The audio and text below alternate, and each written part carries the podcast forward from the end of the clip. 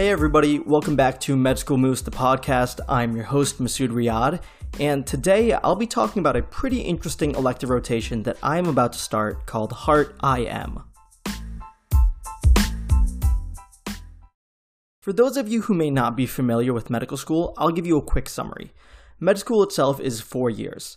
The first two years, you're mainly just going to class and listening to lectures, and the last two years, students are off on clinical rotations in hospitals and clinics and doctor's offices where they learn how to actually be a doctor.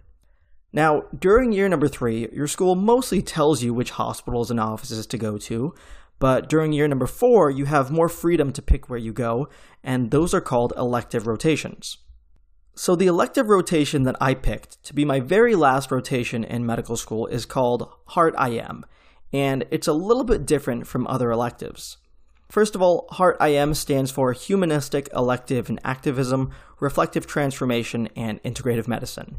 I know, it's a mouthful. And I've been trying to describe this rotation to my friends, and I feel like I can never quite capture what it is, but I'm going to try again here. This rotation is sponsored by the American Medical Students Association and is only for fourth year medical students and is only offered at the very end of medical school. It's meant to provide students with lectures in important topics such as mental health and how to cope with death in the medical arena, but it also gives students time to reflect on and discuss everything they've gone through in medical school. And the hope is that by doing all of this, students are more relaxed and are also more prepared to start residency, which is of course filled with new problems and challenges. The Heart IM rotation is taking place in Ben Lomond, California, which I have never heard of in my life, but it's located in central California, somewhere near Santa Cruz.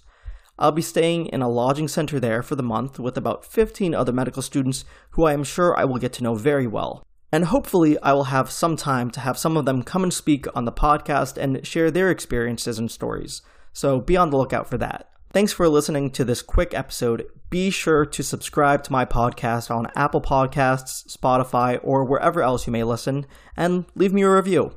Bye for now.